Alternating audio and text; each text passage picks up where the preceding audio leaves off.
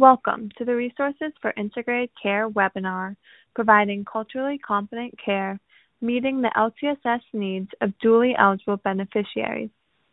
This podcast is excerpted from a webinar presented live on April 12, 2018. In this podcast, Lisa Waiseth, Director at Nikkei Manor Assisted Living at Kiro Northwest, discusses Kiro Northwest's culturally competent LTSS. So my name is Lisa Waiseth. I am the director for Nikkei Manor Assisted Living here in Seattle, and I am part of Kiro Northwest. We were purpose-built in 1975, the organization was, by Nisei, which are the second-generation Japanese American community, to build a skilled nursing facility for their Issei first-generation parents, because they were seeing their parents in skilled nursing facilities here with no language capability and no foods that were appropriate to them and no activities that were familiar. And so they took it upon themselves to build that. So we currently now have a skilled nursing facility and an assisted living facility that address those needs, as well as an adult day social program and home care. So between those four programs, we serve about 250 individuals. About 60% of those are dual eligibles. And in my particular building, it's about 12% that are dual eligible. Next slide, please. So in identifying those preferences back in 1975, they were looking at what their Issei parents, their Japanese parents, needed. Flash forward about 20 years, and those Nisei folks realized they needed something for themselves, but it wasn't necessarily Japanese. It was Japanese American. So that's when they created my particular building, my assisted living community.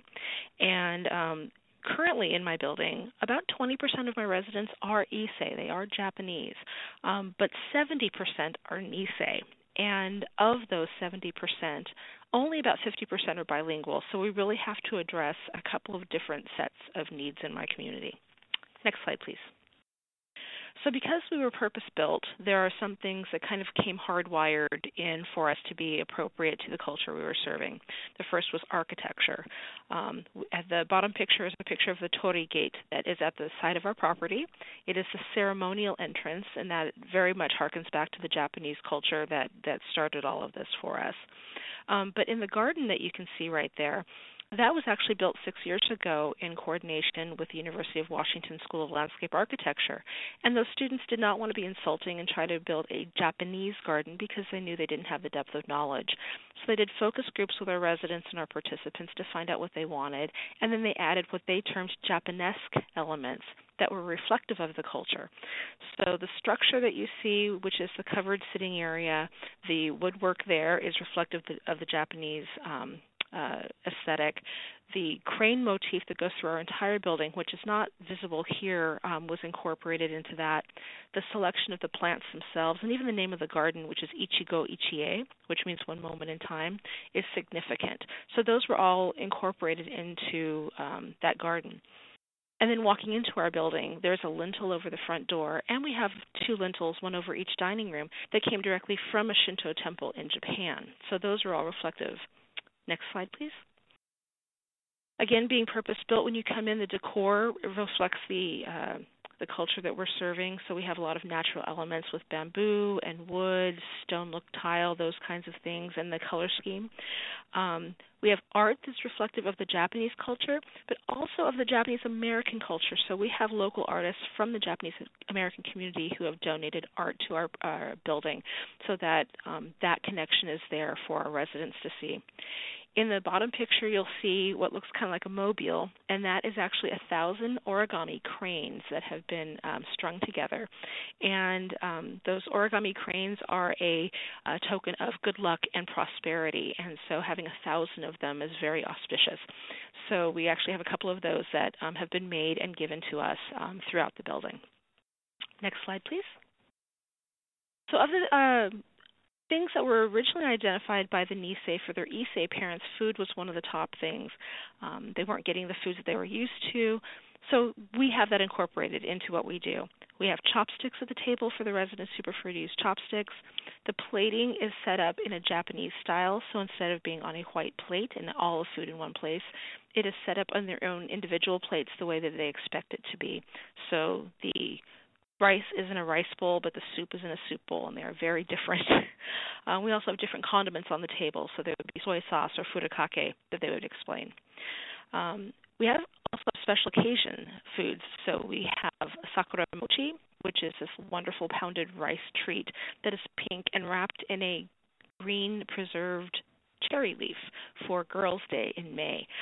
Or we have the Osechi bento, which is a very special bento box for New Year's with very special foods that are linked to the new year. The other thing that we have to help our staff understand if they're not Japanese by heritage is that sometimes you have to put your Japanese nose on when you smell some foods, because there are some very strong smells that come from either the mackerel or some of the other things.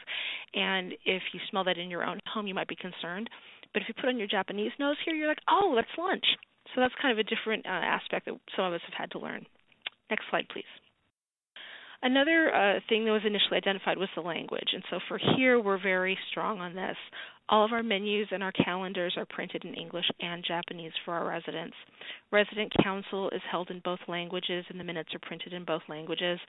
We hire bilingual staff, especially for our front desk. And we also learn from the residents, which is wonderful. They like to share their language. But in a more purposeful manner, at our all-staff meeting, we have a word or a phrase of the month so that all of the staff are learning, whether they're care staff or housekeeping or dietary. Currently, we're doing Japanese and Cantonese because those are the residents we're serving that don't speak English. But it also has included Korean in the past. Next slide, please. Another one of those initially identified items was activities. And so activities that are traditional to the culture, like sumi-e calligraphy painting, or the mochi pounding for New Year's, or going out and doing the Japanese cherry blossom viewing at the University of Washington campus. Those are all things that are part of that culture that are really meaningful to our residents. So we've incorporated those. Some of the decisions on what activities to run come from our initial activity assessment with the residents, but also from ongoing expression of interest from the residents. So we have feedback forms for activities as well as meals, so residents can tell us what we've done right, what we've done wrong, and what they might like to see instead. There are some cultural ones that you'll never find on a Caucasian calendar for activities, like corn husking, which is a big activity in the late summer. The mochi making is a lot of fun. The kyakunin ishu is actually a game that you have to know Japanese poetry to play, but our residents love it, and the fact that we have it for them is very special. Next, please. Some of the other activities that are very popular are music, and actually all three of our activity spaces have pianos to address that. So we have sing-alongs in English and Japanese both. We have performers that bring in traditional instruments like the taiko drums that you see there. We also have other performers that come in and do traditional dances. We also bring in new music, so we have student groups that come in from Japan who will do performances for our residents, and it's so fun to listen to the J-pop that they want to do with them. But we also have a lot of residents who are from Hawaii, and so we have performers that come in and bring Hawaiian music to us so that we can enjoy that. Next slide, please. Other traditions and customs that we have made sure that we are cognizant of are things, especially from the Buddhist traditions, because we have several residents who are Buddhist. So the upper left corner you see is a butsudan, which is a small shrine that Buddhists may have in their home to acknowledge and honor their ancestors. And so we do some training with our staff, especially the housekeeping staff, to understand what that is. So when they're coming in, they're not trying to rearrange it and clean it. The fire department, also we went to them and got a waiver so we could use incense, so the residents could put incense in their butsudan as they would have at home, or when the Buddhist services come into the building, they can use incense as they would normally. We've also had to understand the gift-giving etiquette of our Japanese traditions, because there is a whole etiquette about which hand you use when you take the gift or when you give the gift, where you open the gift, and how you reciprocate that. So it's very important to know those things.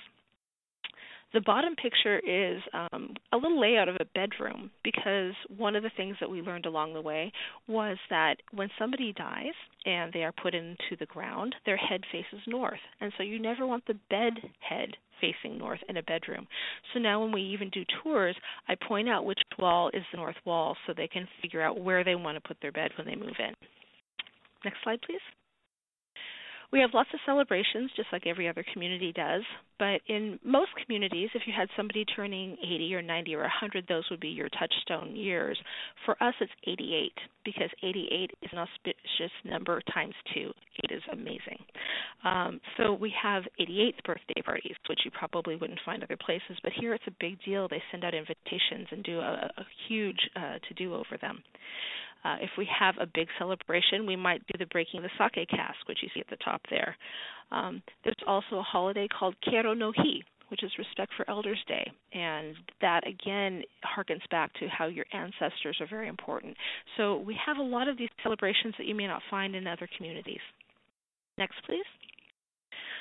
Our particular community went through some very unique experiences in World War II with the incarceration and internment camps, and also of those gentlemen who volunteered to serve in the 442nd and military intelligence services. So really that is kind of the core of the identity of the Nisei generation that we serve. So we're very close to the Nisei veterans, are just down the street from us. But for the other things that are happening within the Japanese American community to help our residents maintain that sense of identity, we stay very close to them. So we post flyers when they have events going on. Sometimes we turn things into an outing for them, or we'll provide transportation if we can't put it on our own calendar. We've hosted some of their events in our building. But we want to make sure that they continue to have contact.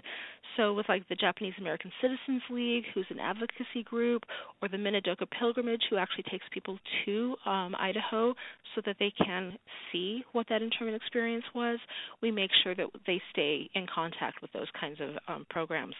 And ACRS is the Asian Counseling Service, and we want to make sure we stay in contact with them because the Asian concept of mental health is different in some ways than the mainstream white idea of that, and so we want to make sure they have access to those culturally appropriate services as well. Next, please. We also want to make sure we're in contact with the general community because, again, 70% of my residents are Nisei. They grew up here in the United States, and they're part of the bigger community, not just that smaller Japanese and Japanese-American community. So we want to make sure they can still go to the theater and the opera and the art museums. They can go down the street and see the Mariners play, those kinds of things. The gentleman you see in the top corner in the hat, he's one of our Nisei veterans who lives here, and he's presenting to the King County Council. So he is taking his Japanese-American experience and bringing it out to the wider community in that photograph. And we really want to make sure that they have the opportunity to do that. The ICHS, which is the health service in the area, some of our residents will use an herbal pharmacy, or they might want to use acupuncture, and so making sure they have access to those things. But overall, we want to make sure they still have access to their normal life. So they're grocery shopping and they're contributing to the local community and going to church, whether they're Buddhist or Methodist or even Presbyterian. Next, please. And lastly, for our staff, we want to make sure that we are hiring for cultural competence. So for my reception staff and my activity staff, most of them are native Japanese. Some of my care staff are as well, but that's not true, obviously, for everyone. My front desk staff must be bilingual because they have to be able to answer the phone for families who are Japanese. But in saying all of that, when we bring people on, we do an orientation to give them a high-level cultural background of the community they're going to be serving. We do that phrase of the month that I said in our all-staff meeting. We give them information about cultural norms like eye contact, how you don't hold it like you do in Caucasian society, and what respectfulness looks like and means in this culture. We also have some staff that take it upon themselves to go and take language lessons on their own, which I think is wonderful. So we also, when people are doing their work, if we catch that they have missed a cue and have missed some kind of cultural thing, we'll do an instant in-service so that they can see those things. And I know this is a lot of pictures and a lot of information, but these are things that you absolutely can do in your own community as long as you get to know the people that you're serving appropriately. Thank you for listening. This podcast is presented by the Loon Group and is supported through the Medicare Medicaid Coordination Office at the Centers for Medicare and Medicaid Services. MMCO is dedicated to helping beneficiaries enrolled in Medicare and Medicaid have access to seamless, high-quality health care that includes the full range of covered services in both programs. to support providers in their efforts to deliver more integrated, coordinated care, MMCO is developing technical assistance and actionable tools based on successful innovations in care models. To learn more about our current efforts and resources, please visit our website or follow us on Twitter for more details. Our Twitter handle is @integrate_care.